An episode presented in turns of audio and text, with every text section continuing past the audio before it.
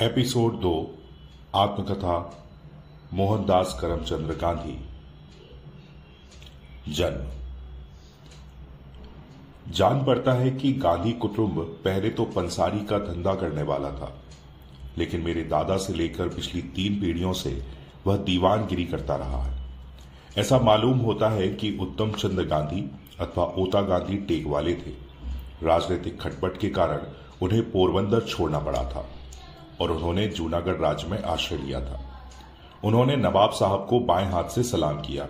किसी ने इस प्रकट अभिनय का कारण पूछा तो जवाब मिला, दाहिना हाथ तो पोरबंदर को अर्पित कर चुका है।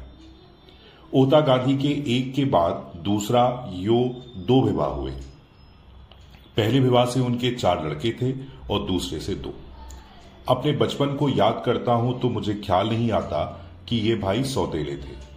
इनमें पांचवे करमचंद अथवा कबा गांधी और आखिरी तुलसीदास गांधी थे। दोनों भाइयों ने बारी बारी से पोरबंदर में दीवान का काम किया। कबा गांधी मेरे पिताजी थे। पोरबंदर की दीवानगिरी छोड़ने के बाद वे राजस्थित कोर्ट के सदस्य थे। बाद में राजकोट में और कुछ समय के लिए वंकानेर में दीवान थे। मृत्यु के समय वे राजकोट दरबार के पेंशनर भी थे। कबा गांधी के भी एक के बाद एक यू चार विवाह हुए। पहले तो दो कन्याएँ थी। अंतिम पत्नी पुतलीबाई से एक कन्या और तीन पुत्र थे। उनमें मैं अंतिम हूँ। पिता कुटुंब प्रेमी, सत्यप्रिय, शूर, उदार, किंतु क्रोधी बहुत थे। थोड़ी विषयाशक्त भी रहे होंगे। उनका आखिरी ब्याह चालीसवें साल के बाद हुआ था। हमारे परिवार में और बाहर भी उनके विषय में यह धारणा थी कि वे रिश्वत गोरी से दूर भागते थे और इसलिए शुद्ध न्याय करते थे। राज्य के प्रति वे बहुत बहुत भागदार थे। एक बार प्रांत के किसी साहब ने राजकोट के ठाकुर साहब का अपमान किया था। पिताजी ने उसका विरोध किया। साहब नाराज़ हुए। कबा गांधी से माफ़ी मांगने के लिए कहा। उन्होंने माफ़ी मांगने से इनकार कर दिया। फलस्वरूप कुछ घंटों के लिए उन्हें हवालात में भी रहना पड़ा। इस पर भी जब वे डिगे नहीं तो अंत में साहब ने उन्हें छोड़ देने का हुक्म किया। पिताजी ने धन बटोरने का लोभ कभी नहीं किया। इस कारण हम भाइयों के लिए वे बहुत थोड़ी संपत्ति छोड़ के गए थे। पिताजी की शिक्षा केवल अनुभव की थी। आजकल जिसे हम गुजराती की पांचवी किताब का ज्ञान कहते हैं, उतनी शिक्षा उन्हें मिली होगी। इतिहास, भूगोल का ज्ञान तो बिल्कुल भी ना था। फिर भी उनका व्यवहारिक ज्ञान इतने ऊँचे दर्जे का था कि बारीक से बारीक सवालों को सुलझाने में अथवा हज़ार आदमियों से काम लेने में भी उन्हें कोई कठिनाई नहीं होती थी। धार्मिक शिक्षा नहीं के बराबर थी, पर मंदिरों में जाने से तथा कथा वगैरह सुनने से जो धर्म ज्ञान असंख्य हिंदुओं को सहज भाव से मिलता रहा, वह उनमें भी था। आखिर के साल में एक विद्वान ब्राह्मण की सलाह से जो परिवार के एक मित्र थे, उन्होंने गीता पाठ करना शुरू किया था। और रोज गीता पाठ के समय वे थोड़े बहुत श्लोक ऊँचे स्वर में भी पाठ किया करते थे। मेरे मन पर यह छाप रही थी कि माता साध्वी स्त्री थी।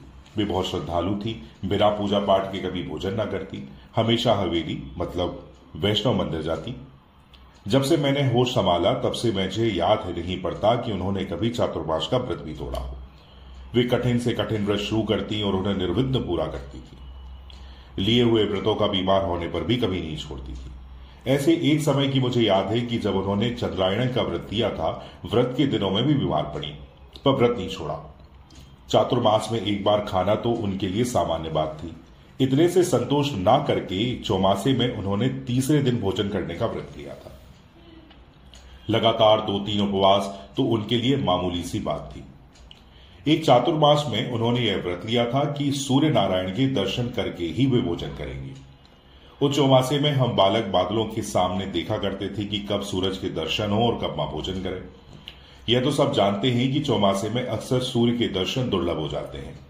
मुझे ऐसे दिन याद है कि जब हम सूरज को देखते और कहते, मामा, माँ सूरज दिखा और माँ उतावली होकर आती, इतने में सूरज कहीं छिप जाता है। और माँ यह कहती हुए लौट जाती थी, कोई बात नहीं, आज भाग्य में भोजन नहीं है, पर अपने काम में डूब जाती थी।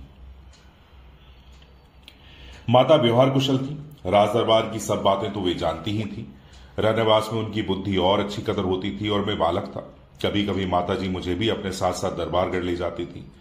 बाबा साहब के साथ होने वाली बातों में से कुछ मुझे अभी तक याद है।